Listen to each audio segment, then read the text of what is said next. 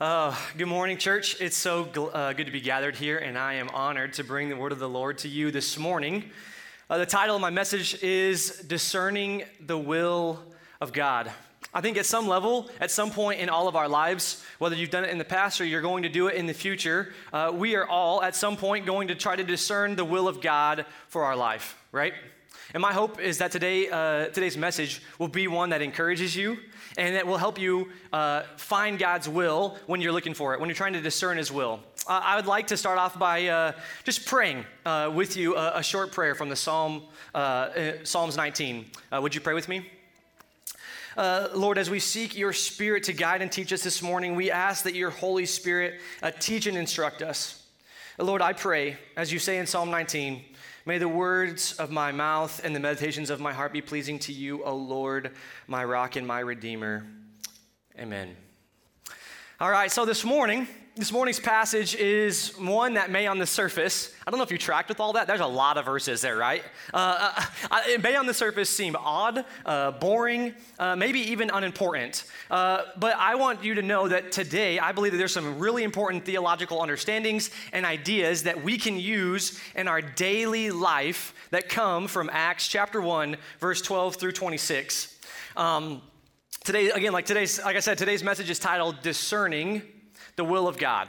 Uh, the word discernment is not one that we use very often, right? It's, not, it's kind of a churchy word, uh, but really what discernment means is simply to uh, be able to uh, judge well. It's the ability to judge well. And in regards to today's message, my hope is that you will leave today, uh, and my hope is that I'll give you some tips for you to leave today that will increase your ability to judge well the will of God in your life.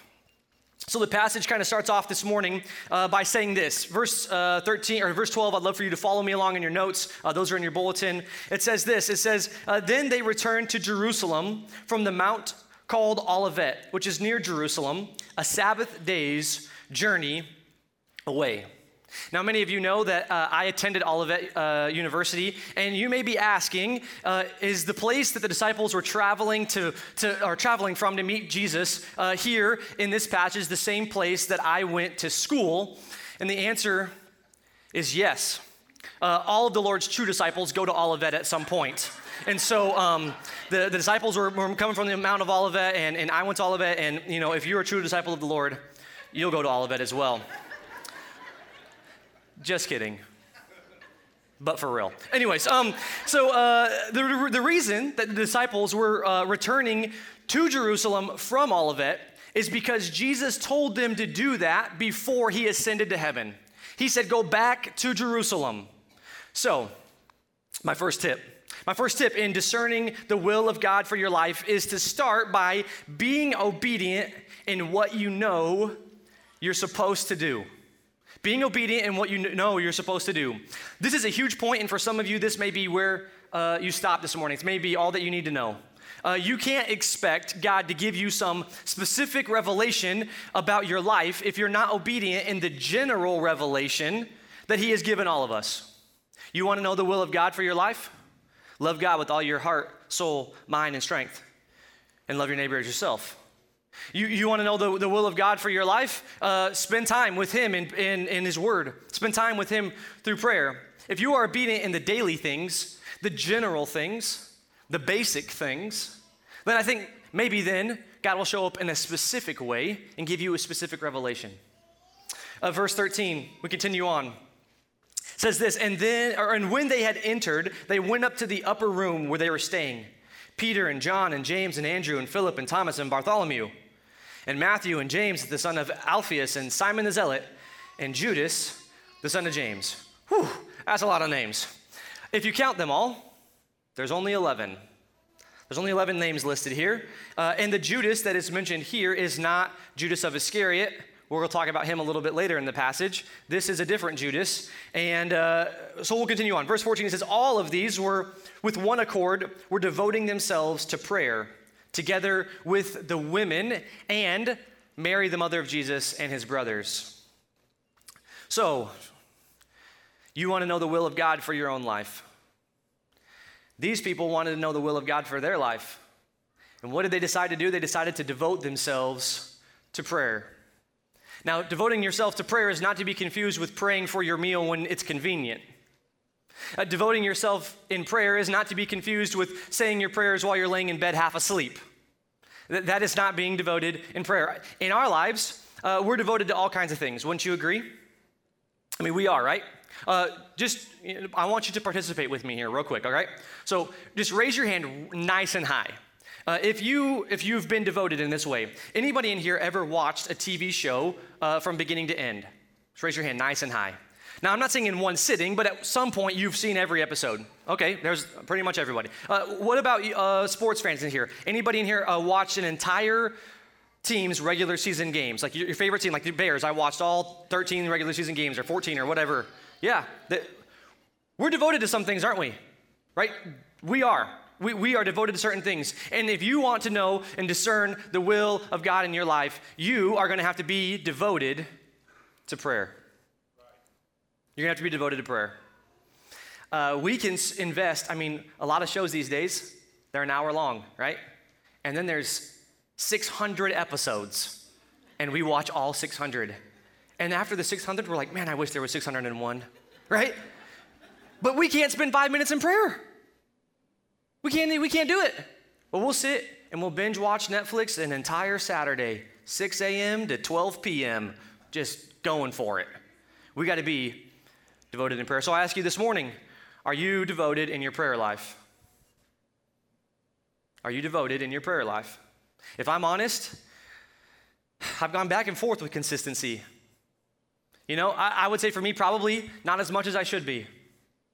Have you ever noticed uh, in your life that sometimes you get devoted to prayer when things get really sketchy, things get really shaky, uh, like these people in this in this passage, right?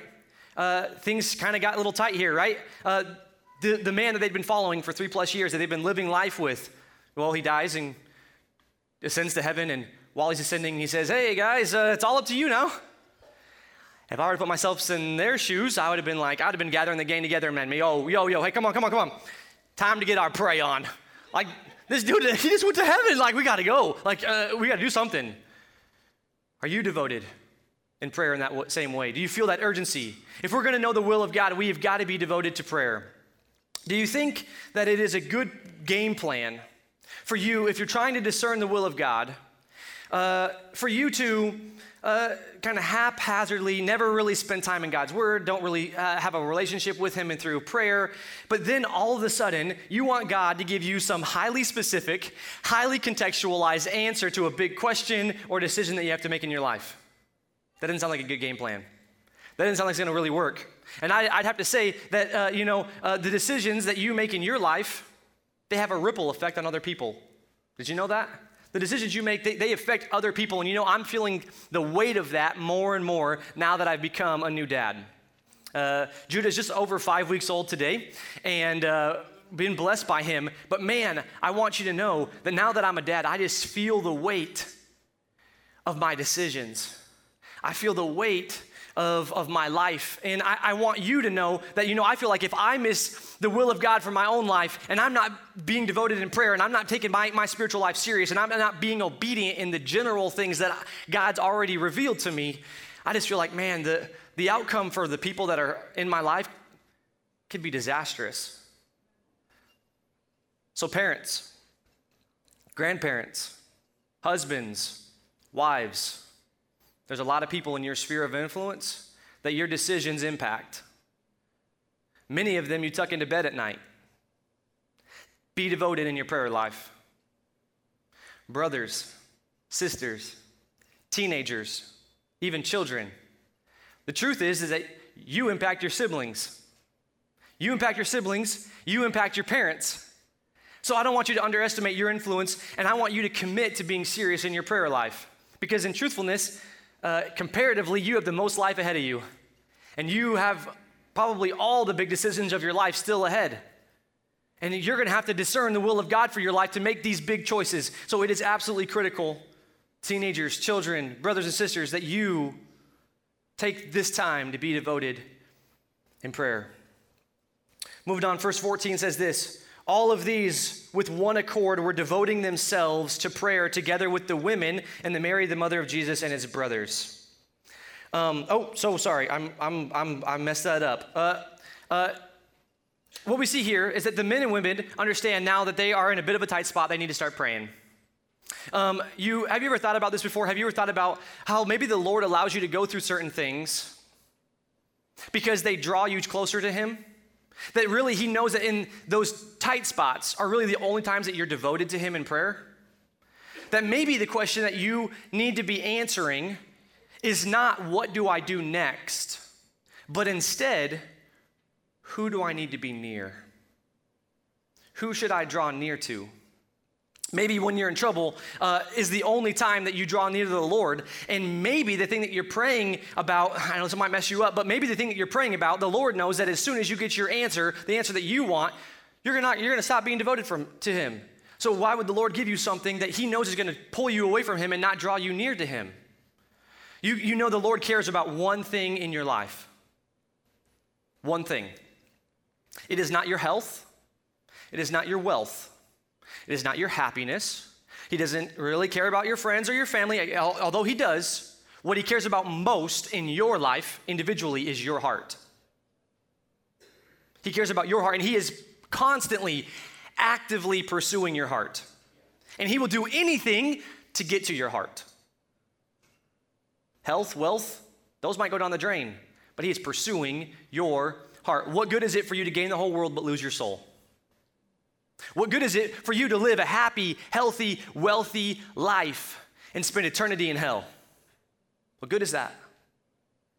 God is pursuing you. So maybe the thing that's really bothering you, it's freaking you out right now, the thing that's really pushing in on you, that's making you feel unstable and shaky, and, and the thing that's stressing you, that's forcing you to pray, maybe that is actually God's grace and God's compassion on your life and not a curse. See, I'll tell you, in this three year journey of adoption, I thought for the longest time, curse, curse, curse. But really, God was drawing me nearer, saying, There's things I need to show you about yourself. You're a really selfish dude. That has become very apparent. Um, he needed to he, he, he needed to show me some things he needed to reveal some sin in my life he needed to expose some things in my heart and this thing that i thought was a curse was God's grace and compassion in my life. And now I have a tangible form I get to hold at night at five in the morning when he's screaming. Love you, son. Um,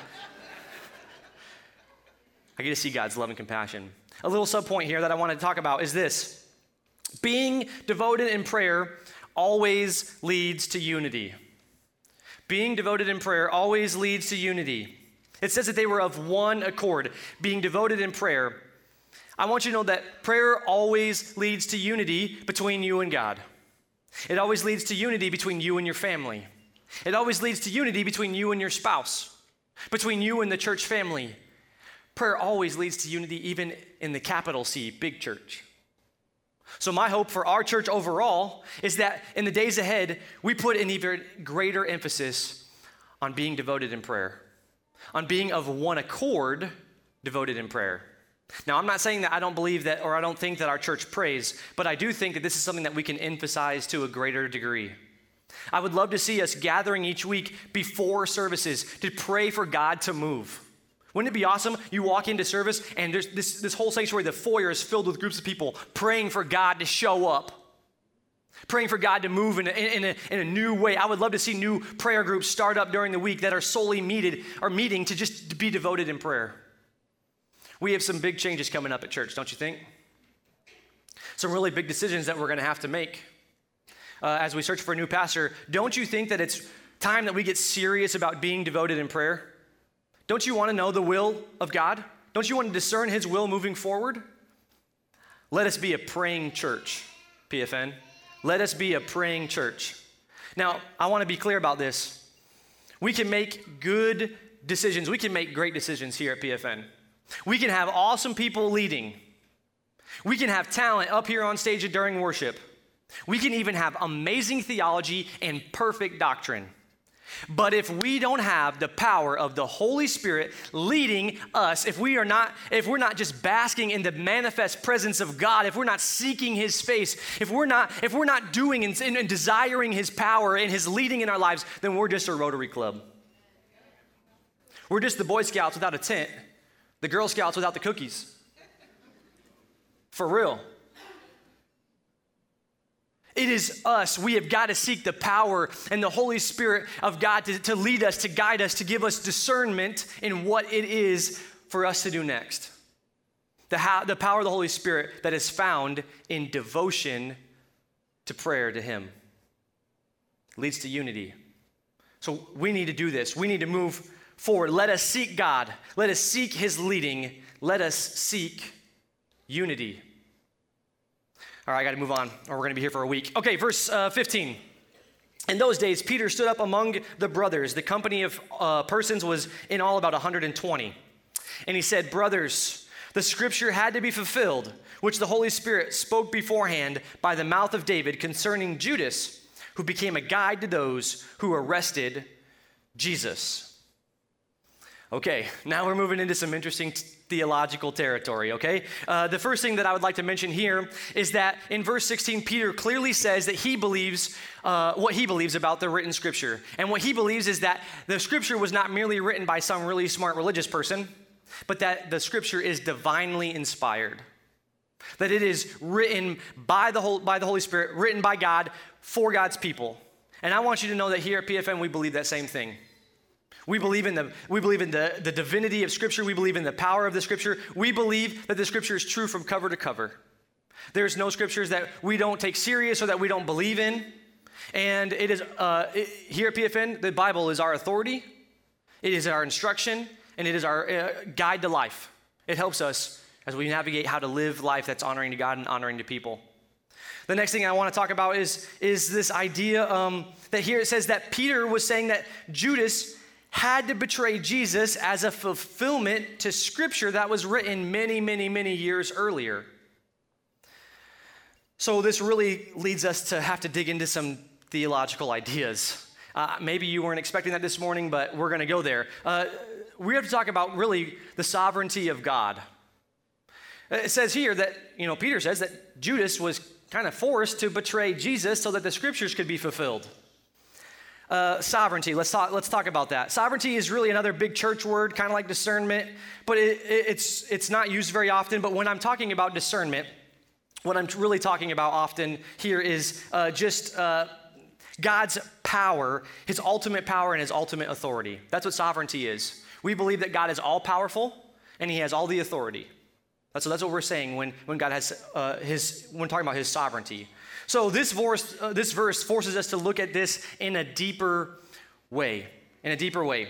Uh, there is no way around it. We look at this incident with Judas betraying Jesus and Peter saying that, well, Jesus had to do this to fulfill prophecy, and things get a little messy. I think the next logical question, if you're following this logically, is to ask this um, Did Judas have a choice? Where's the free will in that? If there's prophecy about this, Judas had to, had to betray Jesus, then did Judas have any choice in the matter? Is there any free will there? And if God is sovereign over all things uh, and he had to betray him, what does that leave us with? Practically, maybe you've thought about this before in your own life. Maybe you've been praying about the will of God in your life, and you've been praying about what is it that God wants me to do, or what does He want me to do next? And uh, maybe you've asked a question like this Well, if God's in charge of all things, and he's over all things and he's in all things and he has the whole world in his hand, why am I praying? What's the point of that? Uh, does God already have everything predetermined? Are the outcomes already just decided and I, and I have no, no choice in the matter? Why, why would I be devoted in prayer? That's just tough, right? So when you are praying and seeking God's will for your life, uh, maybe uh, you've, you've wondered what does it mean to be in God's will. Have you ever uh, heard somebody talk about, I, want to, I just want to be in God's will? I just want to do what God wants. Anybody ever heard that before? Maybe you said that before you're in your own life. Uh, have you ever, uh, raise your hand if you've heard this before. I just want to be in the center of God's will. Anybody ever heard that before? Well, I guess my question to, to that is uh, can you be on the periphery of God's will? Like bottom left hand corner of God's will? Uh, like, what does that mean exactly? And, and, and kind of thinking about God's will. Does God's will kind of run like a train track? You know, like two parallel lines? And that you're just trying to follow along with God's will. But you know, if you get off just one degree, especially like early on, you know what happens? Like way down the road, you're like way far apart. You know what I mean? So, like, what if you miss God's will for you when you're in the fourth grade? Are you just done? Like, I just, I, you know, I just wasn't in the center of God's will when I was like 11 and a half, and so now I'm just wrecked. Is that how God's will works? Can you get back on track? Or maybe, maybe God's will is like a, a game of bags where you're trying to make decisions. These are all decisions I'm trying to make, and so you just kind of toss them. Like, well, I hope this is good. Uh, well, that's close. See? Oh, and I'm t- i hope. Uh, oh, I missed the bag board completely. God, I'm trying though. I'm trying to make the right decision, you know, and you just keep tossing these bags or just making these decisions, but you hope that, you know, eventually you make one in the hole. And then when you make it, are you like, oh, yeah, see, I got that one right? But I've kind of been doing the same thing all the time. How do I know how to make decisions if I'm just constantly just throwing the same way over and over, making the same decisions the same way over and over? How do I stay in the center of God's will? How do I know what God's will is for me? Well, I'm going to leave this right here. We're going to come back to this. So, track with me. Verse 17, it says, For he was numbered among us and was allotted his share in the ministry. He's, this is reference to Judas of Iscariot. Verse 18, Now this man acquired a field with his reward for his wickedness, and falling headlong, he burst open in the middle, and all of his bowels gushed out. You don't see that verse printed on a Hobby Lobby sign very often, do you? Can you imagine walking into somebody's house and you walk in, and right in the entryway, it says, and falling headlong, he burst open in the middle, and all of his bowels gushed out. If I read that walking into somebody's entryway, like I'm turning around. I'm like, I'm out of here. Like this is the devil. Like who's this person worshiping? Like I ain't out of here. Like that is, I mean, I've petitioned to Hobby Lobby to try to get them to put it on a sign, but they decided no. Um, just kidding. All right, got to move on. Okay, verse 19. And it became known to all the inhabitants of, inhabitants of Jerusalem, so that the field was called in their own language Al-Kedama, which is the field of blood. Now, if you're trying to pronounce Greek words and you don't know them, or Hebrew words and you don't know them, my advice is just to speak them fast and with confidence. So no one knows, right? And if somebody tries to correct you in like Bible study or something, and they say, well, it's pronounced this way, well, you just say, you know, where I'm from. My accent says this, you know. My Colorado accent just says Al so that's what it is, right? Uh, don't worry about it. So, what is happening here? Well, actually, what we're going to see in the next couple verses is that actually Peter is quoting from Psalm 109, verse 8. And he's explaining again that Judas betrayed Jesus because he had to. Verse 20, it says, For it is written in the book of Psalms, May his camp become desolate, and let there be no one to dwell in it and let another take his office. So here Peter's saying, hey, in Psalms it talks about Judas betraying Jesus and that we're going to have to replace him. Someone else is going to have to take this office. Um, so Peter's saying, before we go out and, and share the gospel, which is what Jesus has commanded us to do, right? He ascended to heaven. He said, go and make disciples of all nations, right? Before we do that, we need to replace Judas. This is precisely where discerning the will of God is challenging, but I also think we as a church can really relate.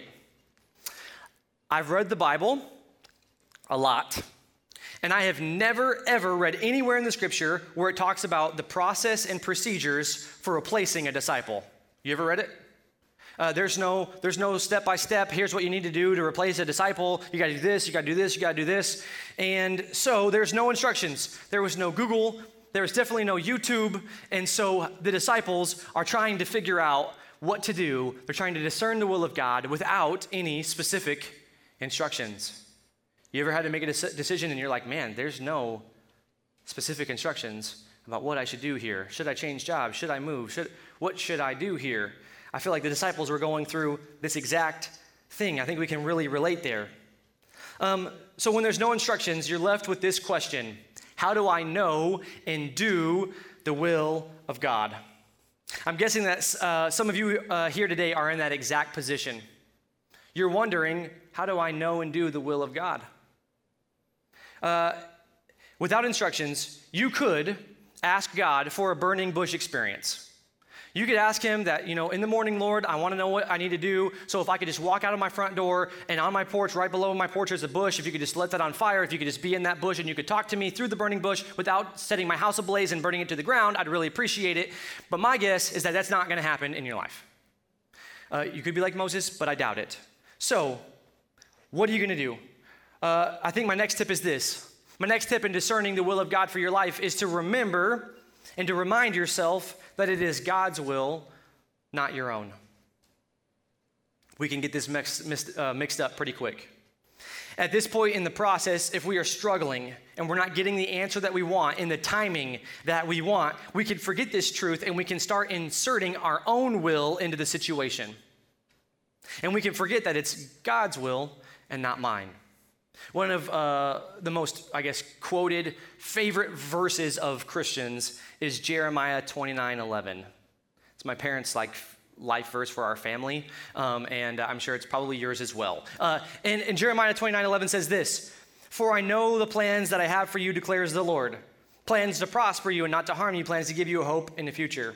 However, we rush over the first part that says, For I know the plans I have for you, declares the Lord. Notice it doesn't say declares Josh. And so if I were to reread this in the way that our hearts tend to interpret it, it would sound more like this. For I know the plans I have for you, declares the Lord. Plans to prosper you. Plans to, to not harm you and to give you a hope in a great, great future. That's how we read that verse. The first part, for I know the plans I have for you, declares the Lord. Mm, we like the prosper part. Lord, where's my Ferrari?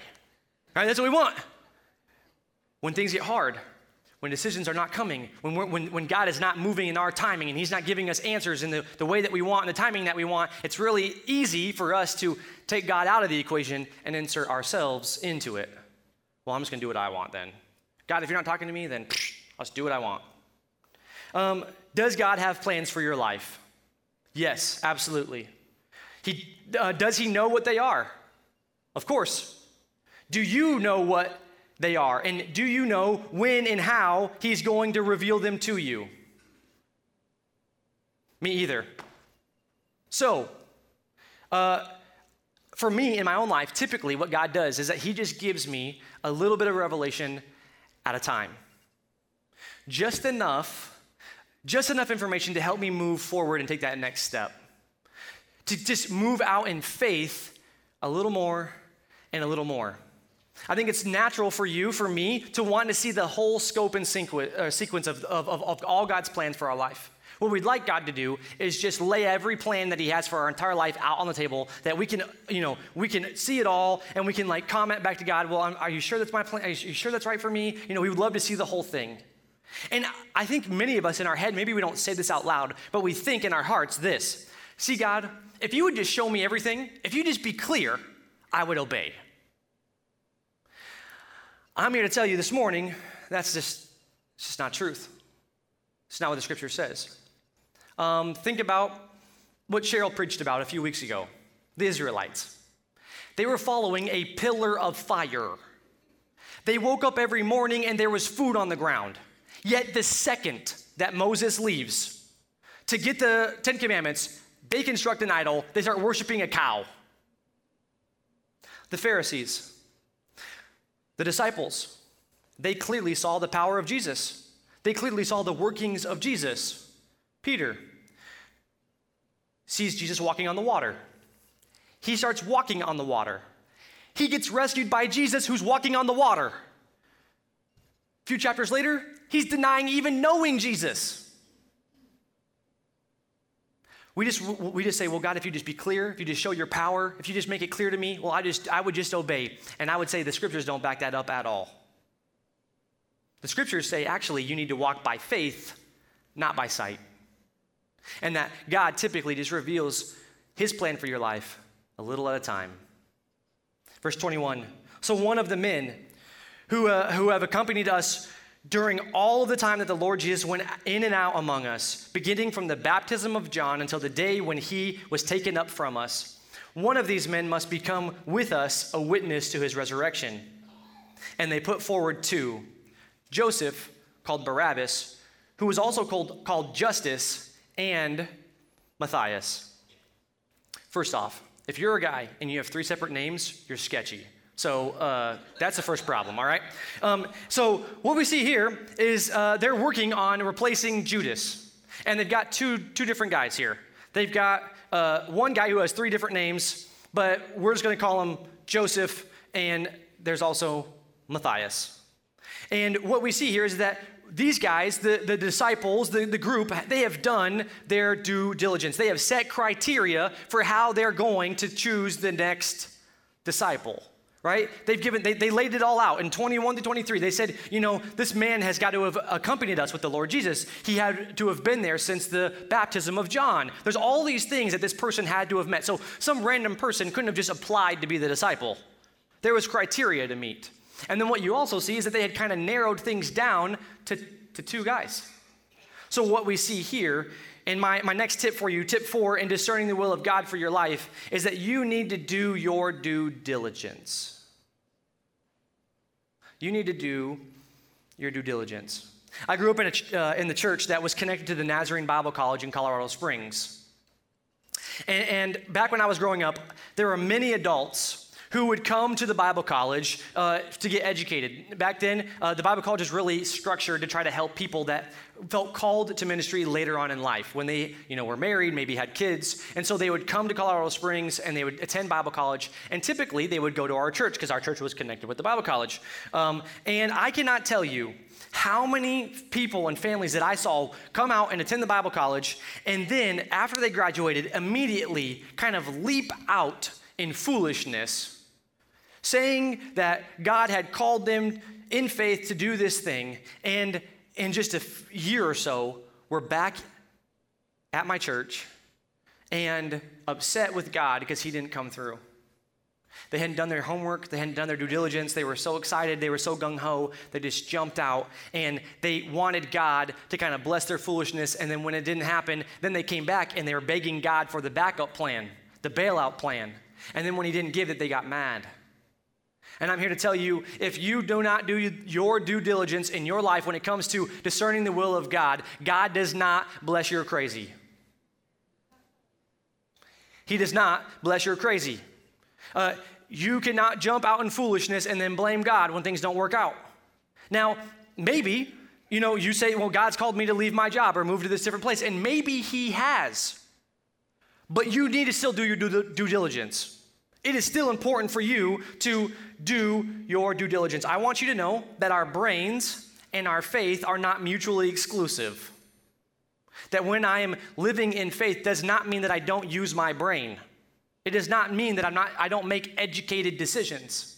And so my, my thing for you is here, the disciples, they, they were doing their due diligence and trying to find the next disciple. They had criteria, they narrowed it down. They, there was, they were doing what they knew how to do. They were doing their due diligence in the things that you're trying to do in your life and the decisions you're trying to make. It is important for you to do your due diligence. Verse 24 And they prayed and said, You, Lord, who know the hearts of all, show which one of these two you have chosen. After they did their due diligence, they have two guys, they've narrowed down, and then they prayed again. So now you may think, no, you're contradicting yourself here, but I want you to know that um, some of you, you're on the opposite end of the due diligence part. You're a planner, you're an organizer, you're a researcher, and you love the due diligence part. That's your favorite part. The problem is you get stuck in the due diligence. So you've prayed and you've done your due diligence, and then you've got all this resource, and then you keep collecting more resources and more information and more information and more information, and then and then you get stuck. And you don't decide to do anything. You don't move forward. You can seek all the wise counsel that you can. You can read every book, you can listen to every podcast, but I want you to know that there's no replacing time with the Lord. You notice that they did their due diligence and then they went back to pray again talked about earlier, they were devoted in prayer. They did their due diligence. Then they went back to prayer. If you miss this part, you're probably going to get messed up. The apostles here took all their information and diligence and they brought it before the Lord. They took what they knew and they brought it before the Lord and they told the Lord that this was his decision to make, that he was gonna, they were going to go all in and put it in his court and they were going to trust him with the outcome. This is what the disciples did, and they took it to the Lord and prayed. Verse 25, almost done here. It says this They took it to the Lord to take the place in this ministry and the apostleship from which Judas turned aside to go his own way. All right, let's go back to the, the will of God. I talked about the train tracks. I talked about the bags board. Uh, how do we understand the will of God? How, what does the will of God look like? The center of God's will, the periphery of God's will. What do we really do with this here? Uh, it looked like earlier in the passage that it said that kind of Judas was predestined. He was kind of forced, that it was prophesied back in, in Psalms, and now Judas had to betray Jesus, and he really had no choice in the matter. But here in verse 25, we read something different. It says this Judas turned aside to go his own way. Judas looks like he has a major choice here, and that he chose to turn aside and go to his own place. So, Pastor Josh, what is it? Was he predestined? Was, he, was it predetermined? Or does he have free will? There's clearly a tension here. Clearly. And I think that that tension is healthy, and it's one that probably will never be resolved. Is God sovereign? Yes, absolutely. Is God in control? Of course. Is he Lord over all? Is, he, is there nothing that you can do to thwart the plans of God? Yes. Do you have a choice this day whom you will serve? Yes. Completely. All the way. Totally. Can you willfully disobey God? Yes. Absolutely. Can God work in all things for the good of those who love him? Yes. It is both. See, if you try to resolve this question, what you end up is in a, you end up in this place that the Bible's not. Uh, uh one issue with systematic theology is that you have to kind of label yourself and you end up in one of two camps. And the problem is with that, that in reality, both God's sovereignty and our free will are both present in the scriptures. So, where should you land?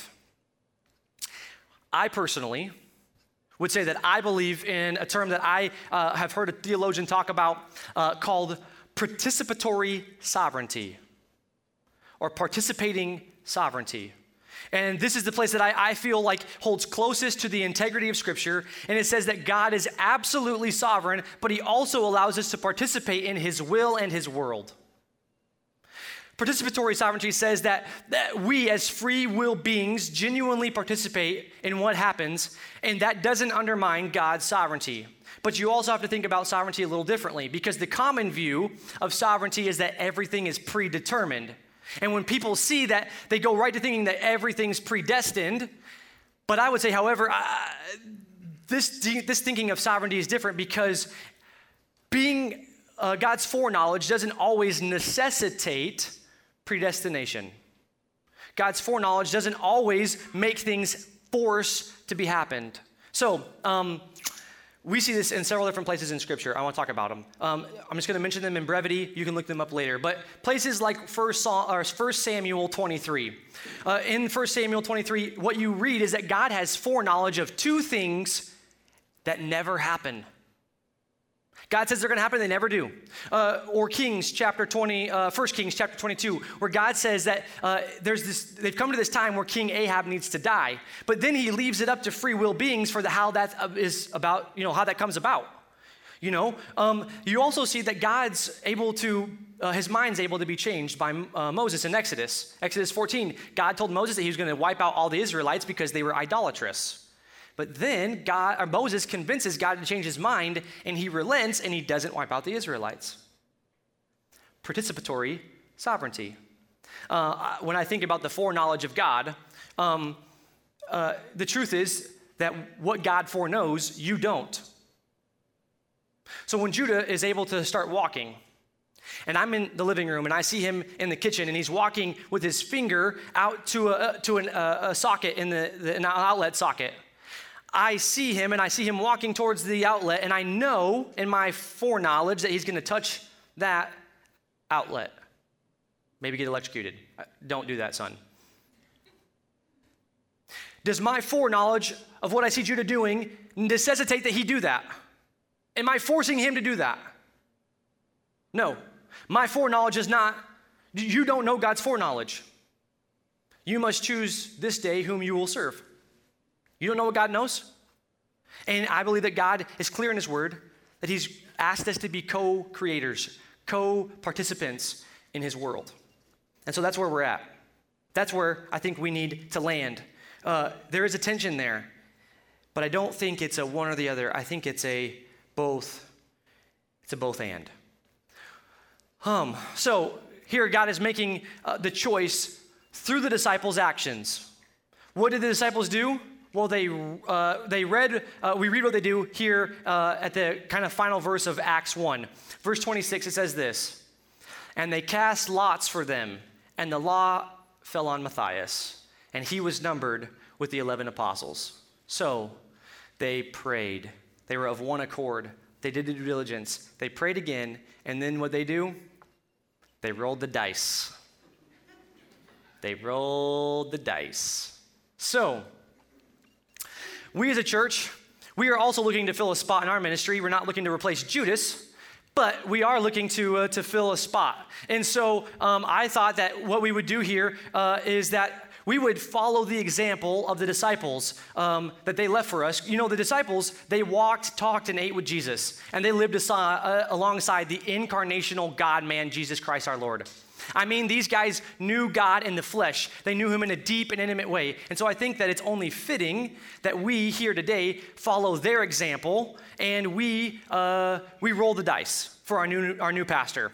So I've assigned everyone a number that I think would be willing to fill the position of senior pastor here at church. And I think we're going to see right now who is going to lead the, the church. I got some dice here. And um, I've assigned some numbers. So uh, I got two dice. If we roll one through three, then Cheryl's our new pastor. Why are you guys laughing? Don't you trust the Lord? Um, four through six is Brian. Seven through nine is me. Those are the best and most likely choices of the numbers. If you've played Catan, you know that. And then uh, 10 through 12 is preacher's choice. I'm the preacher today, so here we go. You ready? One, two, three. Seven. Yes! Seven.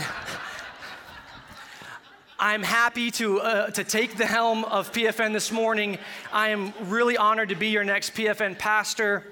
Um, this is going to be a great future for us. Um, God's got great plans. Do you not trust the Lord? He was clear. Verse 26, you want to read it one more time?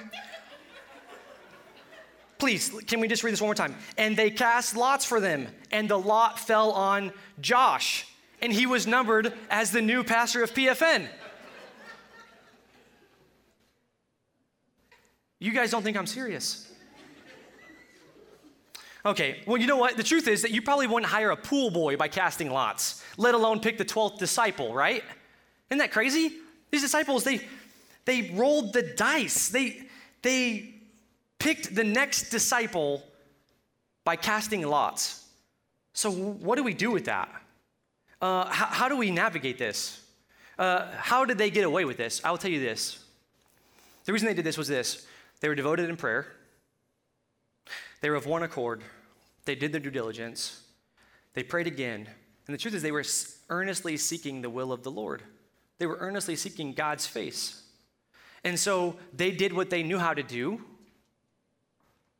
casting lots. You see casting lots lots of times. Jesus, right? When he's on the cross, the soldiers cast lots for his garments, right? They, they did what they knew how to do, and God honored and blessed that. Now, do I think we should cast lots or roll the dice for our next PFN pastor? Clearly not. But what I do think is kind of these last two points that I want to make really quickly, just in brevity, uh, as we talk about um, uh, how do we seek the will of God. Um, I think that the next, the next tip is this that you have got to do your best with what you know. I don't always think there's going to be some clear answer to what it is that you should specifically, in context, do. But I think what the disciples did here is that they did best with what they knew how to do. I think that's what God asked us to do. Pray, do your diligence, seek wise counsel, pray again, and then do what you know how to do. Um, and then the last thing is that you need to go. In order to discern God's will for your life, the last tip is this you just need to step out in faith and go. So, this morning, if you're trying to make a big decision, don't freak out. Isn't that normally what we do? We let fear of the unknown or the fear of messing up stop us. Don't let that happen to you today. Be devoted in prayer. Be devoted in prayer of one accord, which means that you have to let people into your life who know the mess, who are willing to pray alongside of you devotedly, and then you have to come and meet together and talk about what you guys are both hearing from the Lord. So you got to let people into your mess. You got to let people into your life. You cannot do this on a solo route. The church was not designed to be just me and coffee and Jesus. It was designed to be done in unity, to be done in community. And so when you are in one accord with other people praying about big decisions in your life, that's not the best way, it's the only way to do it. And then you've got to do your due diligence. Then you got to pray again. And then you got to go. You got to go. Don't let the fear of the unknown hold you up. Don't let the planning and the gathering of information stop you. Be, do due diligence, be devoted in prayer, and then go. Don't you know that your, heaven, uh, your Heavenly Father delights in you and He desires to guide your life? He desires to tell you what it is He wants you to do. The hard truth for us today is that the only way to grow your faith is to actually use your faith, which means you have to step out into the unknown. You have to be faced with situations that call you to use your faith. So, if every decision that you are making in your life right now feels easy and comfortable, I think that's a red flag. I'd be concerned. God wants to grow your faith. You don't grow your faith through easy, comfortable decisions, hard decisions things that don't feel right, that feel, uh, don't feel comfortable, that, that push you beyond your limits. That's how you grow your faith. So I wanna, we're going to sing one more song, but I want to give you a time to start the process now. So if you feel like you're about to make a big, you have a big decision or some kind of choice that's looming over your life, that's looming over your head and your heart right now, that's weighing you down, that's just, just bothering you, why not today come down to the altar and start to be devoted in prayer to it, to take it to the Lord and just start seeking His face, to start seeking His presence, to seek the power of the Holy Spirit, to say, you know what, God, I don't want to be part of the Rotary Club. I want to be in your club. I want the power of the Holy Spirit to move in me. But if you don't, if you don't have a big decision facing you, if you don't have something that's just massive that's looming over your head, we as a body do.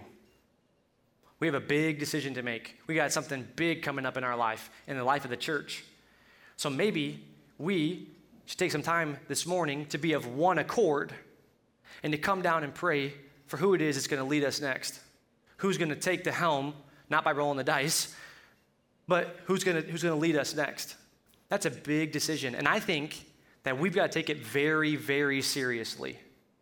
And I think that us being devoted in prayer of one accord is the only way to take it seriously. So, my, my, my invitation to you this morning is if this is something that you're struggling with, if you're decision at church or decision in your own personal life, would you come this morning and pray? Maybe you need to grab somebody to pray with you so that you guys can be devoted together in prayer about an issue in your life. But I think it's time that we open up the floor for the Spirit to move, we make room for God, and we allow Him to work. The altar's open for you. Let's sing together.